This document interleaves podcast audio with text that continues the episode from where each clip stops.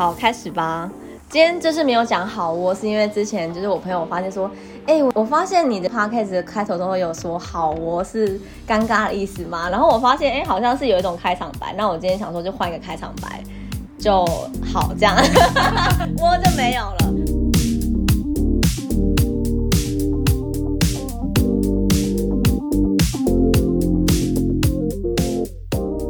那今天很开心可以邀请到菲尼。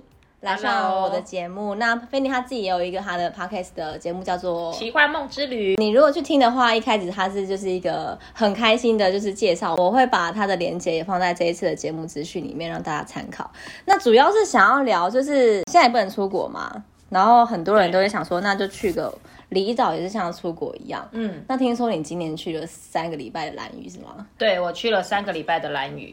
然后，呃，这个旅行有一点特别，嗯，因为我一开始我也不知道我要去兰屿。你是怎么样到兰屿的啊？是就是呃，怎么讲搭便车吗？没有没有没有，就是其实到兰屿都是一个很正常的抵达，就是因为兰屿要从台东搭船，嗯、所以就是坐火车到。很正常的抵达。对，然后然后对，然后在在台东搭船。但我会说，呃，比较特别的地方是。我脑袋开始知道我要去旅行这件事情的时候，嗯嗯嗯、我是根本不知道我要去哪里旅行。对，那个不知道去哪里旅行的意思是，我知道我要做这件事情，而且我是离职去做。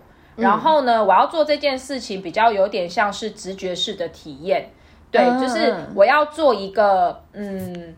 直觉式的旅行，那个旅行是我没有设定，我没有设定我要去哪里，嗯，我也没有设定，我也没有订住宿，什么都没有。嗯、然后那你有定天数吗？也没有，我连归期都没有定，就是想回来就回来。我也不知道我什么时候回来，对，然后就是有种这种概念，嗯、玩够了想回来就回来，就是就是就是完全就是我想要去体验依循当下直觉的带领，嗯、然后它会让我去到哪里，然后体验什么。那我们再把时间往前推一点，嗯、就是。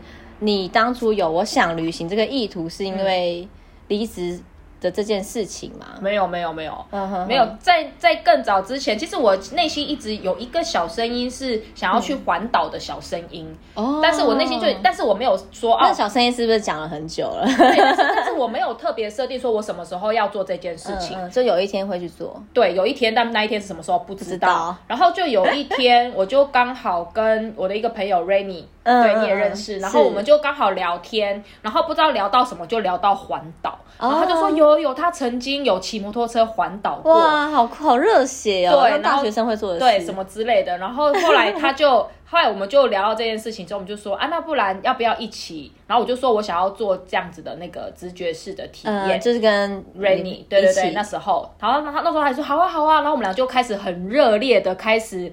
每天因为这个包起了电话之后，我们真的每天都在打电话，感觉像在热恋的男女，你知道吗？人家是个女生，热线你和我，对，我我每天都在跟她热线你和我，然后都在那边讲说，哦，我们我们的我们的那个环岛啊，怎么样怎么样，去哪里啊？对，怎么去？我们没有我们没有设定，但就是觉得说，我们应该会用走路吧，或是用什么？我们一开始会说，哎，那我们是不是用？骑摩托车还是什么？我们后来我们就自己自己去感觉内在的感觉，发现哎，摩托车没有，什么都没有。后来我们就说，该不会要我们什么交通工具都没有吧？车哎，果然真的什么交通工具都不要我们，嗯，都不要那个。然后我们就说哦好，我们本来一开始是有有他这个 partner 的，但后来就是很多有趣的事情就发生了。因为其实我都会觉得说，我事后回想，我现在事后回想，我觉得呃，在我旅行之前，其实宇宙就为我做了很多的准备了。你是说为了你去旅行的这样这个体验？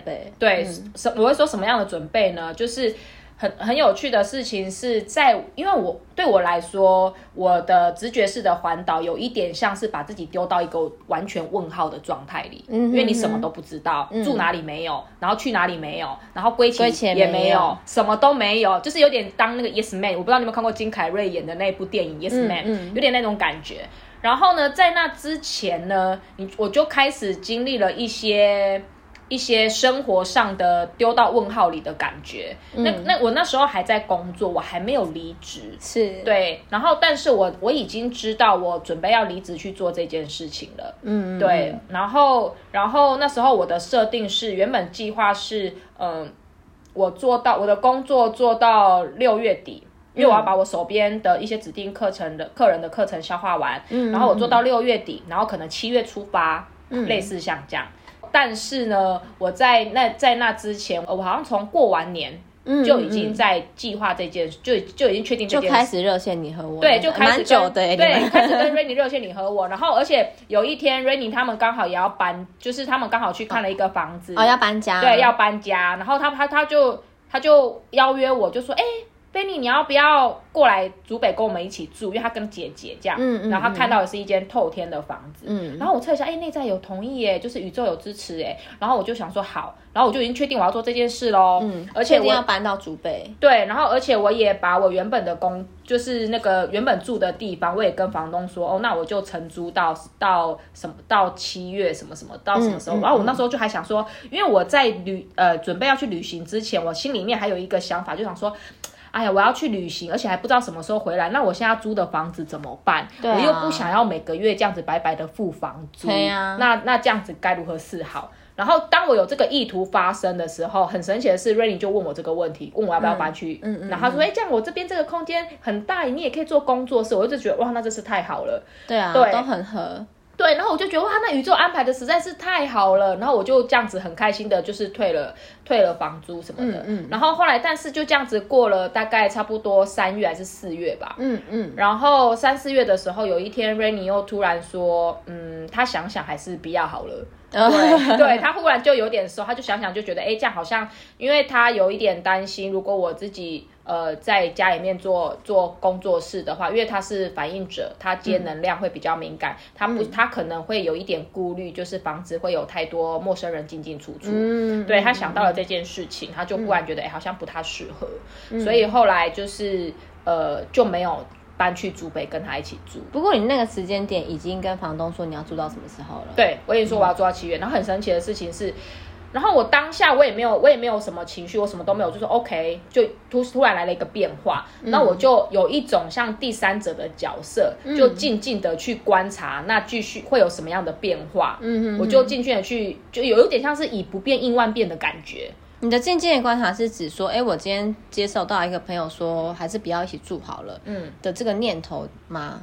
应该是说，我原本他跟我他跟我提提出了一个一起合租的邀请，对然后我确定，哎、欸，就是。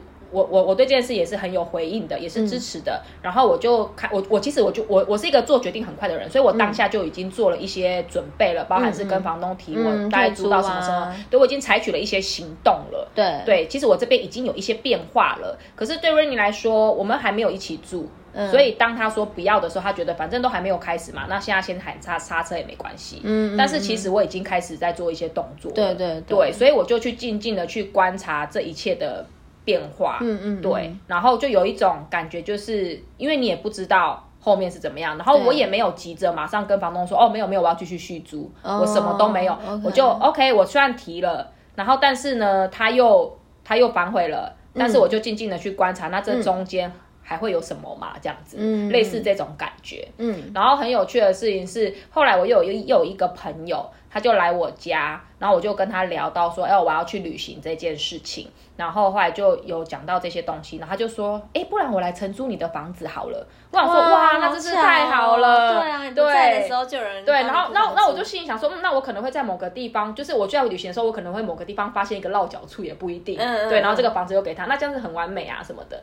然后就后来 OK，然后他也在赖上面就跟我讲说：“OK，那他就确定，他就他抓他回去想一想，想了几天之后，他就赖说：‘嗯，我决定了，我就是要租你的房子。’然后我又跟房东说：‘哎，那我有一个朋友要承。’租我这个房子可以吗？然后房东也 OK 咯。然后我觉得哦，那这一切又又无缝接轨，又很好。可是很有趣的事情又发生了，就过了几天之后，他又他这个朋友又说，我觉得好像好像对不太适合。那他再想一想好了，嗯，然后我说哎。欸怎么又又不太适合？然后我又静静的在观察这一切的变化。嗯、怎么又有变数？对，又有变数。但是我我其实没有什么太多情，我只是觉得，哎，变数又来了。然后我后来我自己事后回想，我觉得，我就跟我常常跟我朋友分享，看似我没有在旅行，其实我的旅行已经开始了。对呀、啊，这样子好像也是。对，因为在旅行的过程中，我既然设定我的意图就是要去体验直觉直觉式的旅行。那这势必就会去经验所有的变化。他，我觉得宇宙对我真的很好。他在让我出发之前，先去经验一个何谓什么，就是变来变去的状态。对啊，对啊。先让我有这种感觉，变来变去的感觉。然后我能不能够去接受，或者是我能不能够去适应这种变化的感觉，嗯、甚至是、先做个小测试，对，然后甚至是享受在那个当下，我就觉得宇宙真的是很神奇。然后再来最大的一个变化就是，我原本预计工作到六月底，可是在五月中疫情就爆发了。好，对，对啊，然后我的工作就完全停摆暂停，就我还来不及提离职，嗯，我就不用去上班了，就已经提早一个月先不用上班了。对，然后那时候因为我们公司就是属于就是那个芳疗的产业嘛，政府就规定不能上班嘛，嗯，所以我就这样子停了两个半月。嗯嗯嗯，我就休息了两个半月，一直休息到七月底，对，七月七月底七月二十几号，然后才开始工作。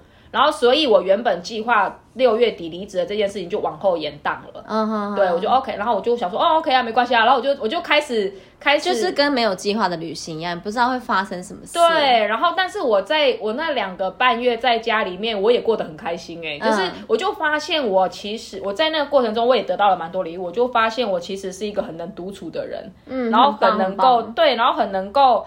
就是自己找乐子，对，在家里面也玩得很开很开心这样，然后包含是我的频道也都是在那时候发发生出来的，嗯嗯，对，就是这一些都是一些蛮有趣的过程，然后我就发现，哎、欸，其实人没有人没有出去旅行，但其实旅行。无时无刻都在开始，对对，所以我，我们通常都会想说，哎、欸，我可能要就是工作到一段时间啊，我累积个年假啊、嗯，几十天我才要去哪边才算是旅行。对对对，其实生活中都是旅行了。对，每一天每一刻，其实你只要想要旅行，它都可以是旅行。对，然后我就觉得这件事情是蛮有趣。然后为什么会去蓝屿？我都一直以为，因为我的客人，我都跟客人预告说啊，我要离职，我要离职。然后客人都会说啊，你为什么要离职？然后我都会说哦，因为我要去环岛，因为我都一直觉得我会去环岛，嗯，然后但是只是我没有设定方目标，或是从哪里还什么之类都没有预设，我就是看当下直觉的那一种，对，就是有一也是有一种在测试我到底有多相信宇宙，多相信我自己的直觉，嗯嗯，对的那种感觉。然后后来是有一天，呃，我就跟我的一个好朋友。因为我我之前在 FB 我有 follow 台东的一个民宿叫大地之母，哦、我其实 follow 他在山上的，对对对对，在都兰、哦，然后有听说过这我 follow 他 follow 了好几年，但我从来没去过。嗯，然后我有一天呢，我就跟我一个好好闺蜜讲说，我就因为她也知道我计划要去旅行，然后我就跟她说，我说我所有的旅行都没有任何计划，但是我内心就觉得，当我走到台东，我一定会去这个地方，这样子、嗯、一定会去这个都是有一个直觉，对对对对。然后后来我就贴了那个民宿的链接给我那个朋友，我那个朋友看一看就说：“哎，我也想去这里耶。”这样，嗯，就一起去了。对，然后他就说他想要去。然后我就说哦好啊，那然后就说那我可以跟你一起去嘛？他想要跟我一起去台东这里，那我就想说嗯，那没关系啊，反正横竖我都没有计划旅行从哪里开始，那不然就从台东开始也无所谓啊。嗯，就到台东了。那因为我要上班，所以我就定了一个他可以的时间。嗯，然后我们那时候是计划是十月八号，嗯，然后先去这个都兰的民宿先住三天两夜，因为我们有一个共同的朋友，他在兰屿。就是跟他先生开了一间那个潜水背包客栈。哦，对，然后他是呃，就是疫情前就是才刚装修好，然后我们都一直说他的那个背包客栈弄好我们要去，嗯，然后我也觉得我到台东的时候。我可能就会顺便去兰屿，嗯，然后我就想说，哎、欸，既然我们都要去台东了，那我们就那就干脆就一起去兰屿好了。没想到这里去就是三个礼拜。对，然后更妙的事情是，更妙是原本是计划十月八号先去都兰民宿，结果呢，那时候刚好就来了一个台风，嗯嗯，然后那个台风呢就打乱了所有的行程，因为所有的航班什么东西都取消。那因为我朋友他是请十月八号到十月十五号的假，嗯，嗯对。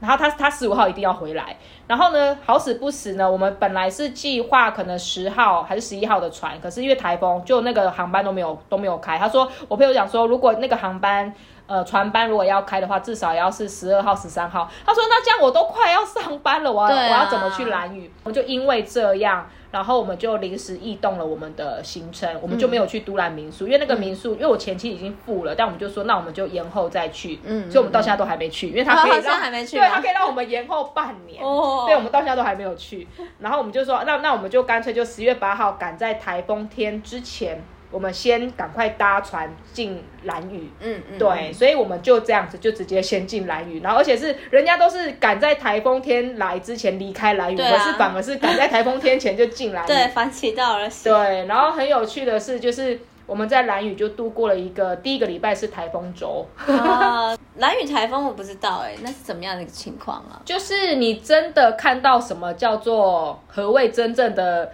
台风的波涛汹涌哦，那个海非常壮观，而且那个壮观程度，因为我们平常不太会去什么台风跑跑去海边观浪，你知道吗？对。可是因为蓝雨就是它的海离你很近，嗯，就你只要在马路上。那个海就在旁边，你知道吗？然后我们那一天我还记得，我们就是因为风雨一阵一阵的，然后我们就是趁就是早上就是哎，好像那个雨有点停了，我们就跟我朋友讲说，都来蓝雨了，应该要去看一看什么叫真正的波涛汹涌吧。对，然后我们两个就跑跑跑，因为蓝雨你知道到处都是发呆亭，嗯，走没两个都对发呆亭，然后我们就而且发呆亭其实是在马路上，它离海是有一段距离，嗯，我们两个人就爬在那个发呆亭上面，然后要拍那个。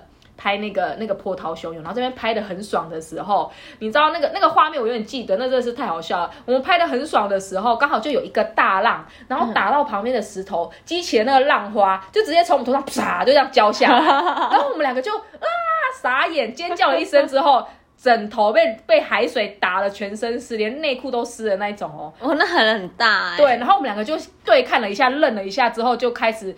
哈哈大笑到一个不行，然后觉得实在是太搞笑了，那个画面实在太好笑。好像是他在说什么，哎，你要看我就让你看呐、啊。对，你要体验波涛汹涌是吧？好，就打了你一声，大概是那种感觉。不过我觉得真的是蛮有趣的体验。如果不是住蓝屿，应该很难看到那样的景色。对，就在你旁边而已。对，所以那三个礼拜基本上我就是。艳阳天呐、啊，台风天呐、啊，然后阴天、晴天，反正什么天都有经历到，我觉得也是蛮特别的。我自己是有去过兰屿，那个时候也是很临时的说，哎、嗯，我刚好有个空档。那那个时候我是住在呃呃住在恒春，也是可以马上搭船到兰屿的那个地方。从后壁湖过去，对对，就是蛮近，你不用在那边坐火车啊什么的。然后我想说，哎，刚好有个时间，就是有个机缘。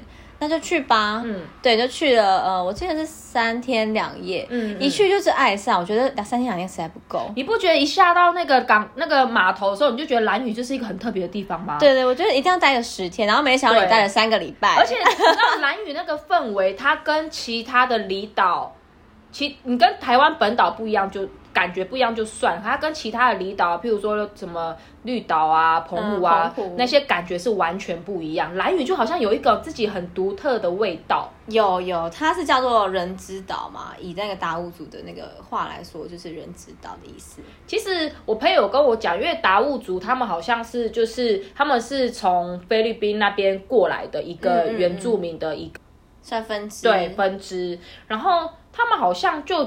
觉得他们其实觉得兰屿就是一个他们自己的小国家的感觉，因为他们跟本岛其实连接不深，因为就是除非物资从台东进去或是什么的，他他们其实跟本岛连接，他们有自己独特的文化、独特的生活习惯方式，所以他们都觉得他们自己就是就是就是兰屿国。台语国 跟台北的台北国一样，就是类似这种，对，就是他们有种自成一格的感觉。嗯、然后所有的文化，而且你像我朋友就会，因为我朋友在那边待了一段时间，他都会跟我分享一些兰屿的一些风俗啊，像譬如说，因为一样都是海岛，可是你知道像垦丁什么的，你就会觉得它很就是很南洋，然后你就是可以穿着比基尼啊到处走来走去，在兰屿不行，兰屿其实是很保守的，嗯、大妈们是没有办法接受你穿太少，嗯，对，会被穿太少就是观光客，没有。观光客也不行，就是会被骂，所以我我我的朋友他们开潜水店，然后他们都会提醒耳提面命，就是来蓝屿的，就是玩的人，就是说出门你千万不能只穿一件比基尼哦，你一定要穿衣服哦，不然你会被骂哦什么的，就是你要 你要去就是依循着当地的那种风俗民情，嗯，对，嗯，入境随俗啦，对，所以它是一个蛮特别的地方。然后，而且它的山也不是小小山，他们看它的山看起来都是大大山，是有一定壮观雄伟的那种，嗯、那那那种山。对对对，对，很有趣的是，因为它的路就是一圈，它有两条路嘛，一一一条路就是环整个兰屿岛，嗯，外圈，对外圈，它就是一个环岛公路，嗯，然后跟一个中间就是从可以从东边到横跨。穿过一个山，然后横跨到西边的中横，嗯，嗯，它就这两条路，对对。然后我每天就是在骑这两条路，每天吗？每天呢、啊，因为我住的是东边，我住在东青，嗯，我东青，东青是看那个日出的地方，对，嗯嗯嗯，不止看日出，你知道我还看到什么吗？什么海豚吗？我还看到月升啊，好棒啊！哦，你知道月日出每天很多地方都可以看得到，可是月升不一定每个地方都看得到，因为月升要符合几个条件。第一个条件是一定要在海边，嗯，第二个条件是要在东海东边的海边，东边的海边，然后第三个条件是那一天要满月啊，第四个条件是那天不要有云。对，要都被你遇到了。对，要符合这几个条件，你才会看到那个圆圆的月亮，就像像就像那个日出一样，从海平面这样咚升起。好享受哦。对，然后你就会这样升起之后，然后你就会看到有那个月之海，嗯，就是那个月光照在海平面上那样子亮亮的，这样很美，那个很美。然后我就我那时候才知道，哦，原来这个叫月升哦，我从来没看过 哎。对对对，这是一个蛮特别的体验。嗯。那呃，你是在待三个礼拜嘛？像之前有聊到说，你觉得三个礼拜还不够，是可以待三个月。的点是什么？好想知道。呃，可能因为我的方式就是那种很凭直觉的，嗯、所以我们没有特别设定说啊，就不是赶行程啊，说要去什么地方就没有。然后，而且可能因为我刚好我去的地方去的时间点差不多已经是十月了，嗯，已经接近他们的淡季，他们其实、哦、人很少，人很少，很安静，然后甚至有很多店其实都没开了，老板都已经出岛了。对，老板他们其实大部分都是做完双十节这一波，嗯嗯，嗯，他们就会收一收。然后老板就会出岛，然后回到去本岛打个零工啊，或者是去休息啊，嗯、或干嘛的。对，对，对，他们就会修，或是修缮他们的房屋什么的。嗯嗯、他们就会停个半年，然后大概三四月飞鱼季要来的时候，他们才又再回到蓝屿开始工作这样子。嗯嗯，嗯对，所以我去的时候其实已经算开始变安静了。但氛围应该又很不一样了。对，我没有遇到那种，我朋友说就是旺季的时候人山人海。吃什么都要排队的状态，那时候我是没有遇到这个。Oh, okay. 对，然后我就发现，在蓝雨有很多，呃，第一个它有很多秘境啊，嗯、就是那种很特殊的那种，就是秘境，呃，玩水的地方。嗯，对。然后因为那时候我去的时候已经东北季风了，然后也已经有点凉了，所以我秘境没有去到太多。再来就是它其实有很多，我觉得在蓝雨我就体验到什么叫创意这件事、欸，哎。怎么说呢？我不知道，可能你去去短短几天，可我不知道你有没有去到一某一些店。然后我朋友带我去某一些店家，完全颠覆我对于你说创意小店吗？它是创意吗？我都觉得它是随性啊，随性，它超随性。你知道，我朋友带我去吃一家冰店，然后那一家冰店。他就是在一个我我忘记他是在哪哪一个，因为他走了六个部落嘛，我忘记他是在哪一个部落的里面。嗯嗯、然后你要走那个小路进去，没有那个就是当地人带，你根本就不知道这里有店，你知道吗？走到那个小路之后，你看到就好几户人家，然后你你要走，他就一个一个小木头的小牌子，就随便写这样，然后什么什么就是什么我忘记那个冰店的名字，他就写他的名字。然后呢，那个小路就有一点像是这户人家跟那户人家旁边那个小小防火巷。哦，你平常根本不会走，这么小太小，它不是路，它就是一个防火巷。那你就这样走进去之后呢，你就好像来到了这户人家的后院。嗯嗯，对，就是那这是店吗？会怀疑一下。对，然后就有些人的后院就是那个呃厨房打开来后面的一块地，你知道吗？对，对，对。他就在那里，然后弄了一个发呆亭，然后然后摆了几张桌子，然后有一个小吊床，这样，那就是一个冰店哎。然后他是卖雪花冰，而且那雪花冰。就是就是有一些摆盘呐，就有点像那永康街雪花冰，然后一一克也是两百多块哎，哇，对啊，可是它是真的，但是它就是摆盘，就像那样很漂亮这样子，嗯、对，然后有些什么特色，什么飞鱼蛋雪花冰之类的，好吃吗？就呃很蛮特别的味道，就有点甜甜咸咸的这样，然后也有什么珍珠奶茶雪花冰啊什么，就是有一些蛮不错的口味的。嗯嗯嗯、它就是一个没去过，我下次要去。它就一个冰店，然后就是在一个。那别人家的后院，然后就这样开起来，嗯、我想说，哇塞，这样也可以开店哦。然后还有去另外一个颠覆我们一般的想象。对，对。然后，然后角落咖啡也是，它也是类似一个像这样的地方。其实你这个，你这个旅行本来就是颠覆人家的想象，你没有归期，然后你也没有就是一个计划去哪边。对，对啊。但是我后来发现，我去兰去到兰屿哦，更颠覆你的想象了吗？没有，我去到兰屿就发现，哎。我也没有很特别啊，因为去到那去蓝屿待蛮 待待久的都是这样的人，你知道吗？都是那种哦蛮随性的，然后就是蛮随遇而安，活在当下的人，嗯、其实是蛮多的、欸。我之前在那边住了一些民宿，然后你你说呃活在当下随遇而安，我体验到这件事是因为那个她是一个嘉义嫁过去的女生，然后跟当地达悟族一起结婚这样子。嗯、那女生就是呃想回嘉义的时候就回嘉义，我说哎、欸、那你不会觉得？哦，我知道你那个民宿老板是不是叫 Elaine？好像是，哦，我认识他，好，好像是，对，然后这一个戴眼镜的女生，对对对，有点胖胖的，哎，她变胖了吗？啊，希望以内不要听到这一次。对，然后我就说，嗯，那你们这样子应该也是就是观光客，就是做可能就是、嗯、呃五六个月这样子。那平常时间撇除这个来说怎么办？她老公就是达悟族男，他就说。啊，我是可以养活他。如果真的是没有观光客来，我就去捕鱼给它吃就好了。对，对啊，是那一间吗？其实蓝屿也是不大啦，就应该会遇到认识的，应该也是蛮容易的。对，就是哎、欸，好像这样子，其实这样子也可以生活啊，没有我们的担心的这么多。你知道我在蓝屿体验到另外一件事，就是纯粹的喜悦。嗯，那个纯粹的喜悦是、嗯嗯，你知道，在我还没有去蓝屿之前，我不是说我有个闺蜜就在那里，就是开潜水。背包客栈、嗯，然后他就说他们在蓝屿很特别的地方是，你知道，他就他那时候跟我形容哦，我还没有见，他那时候跟我形容说，他说。兰屿人有多单纯，你知道吗？就是他说他有一天捡到一个非常漂亮的贝壳、嗯，然后就跟人家说：“哦，我捡了一个很漂亮的贝壳，它是贝壳界的林志玲哎，什么什么的。” 然后你知道蓝雨的人就是说真的哦，然后他就说：“那我要去你家看。”他就揪了一群人，很单纯，对，只是去你家看贝壳，然后帮你庆祝，哇，好棒哦，你捡到一个好漂亮的贝壳，这样子，单纯的喜悦。对，然后他当时跟我讲的时候，好像说，然后说。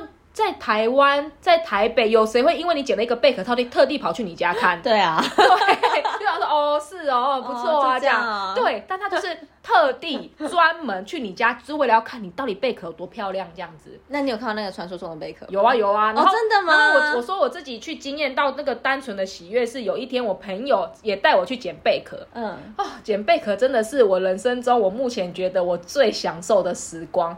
他捡到林志玲哦，我捡到的是贝壳界的金城武。我的那个贝壳，我改天去你家看一下。对，那个，然后你知道，当我捡到那个贝壳，因为你知道捡贝壳就是随缘，你知道吗？嗯、因为每个都小小，就忽然那个哇，那个贝壳是差不多这么大，哦、一个手掌这么大的贝壳，好大、哦，然后很完整。嗯嗯，对，然后是一个咖啡色的。然后我就看到它的时候，因为那时候其实准备要走了，要回程了，然后我都捡到一些小小的。然后我想说不行，我想要捡一个大的。我忽然就看到那个大的，我就哇，那个真的很大哎、欸，手掌大小。对，那个手掌大小。然后我当下我真的是爽到真的是飞起来了，我真的好高兴。然后我就想说哇，我捡到一个很帅的贝壳哎，然后。你知道那种内心的喜悦跟满足感是好难以用言语去形容，你知道那种感觉，像自己中乐透的感觉差不多。好像是哎，如果是以这种喜悦的等级来说的比喻的话，而且贝壳就像中乐透，而且不是不是一个短暂吗？它那个喜悦是维持很长，因为它是发自内心，不是外外来的东西。嗯，然后我当时我真的是我回到我就捧着它，然后捧了一个宝贝，然后我回到那个民宿我那个背包客栈的时候，我。逢人就说：“我捡到了一个贝壳，就开始炫耀。我捡到了贝壳界的金城武哦，哦！你看，你看。然后每个人都来看我的贝壳，嗯，然后我就，我到现在就是讲到这件事，我还是很高兴，还是很喜悦。后来把金城武带回家了，当然呢，希望金城武不要有之后的一些负面的消息出来。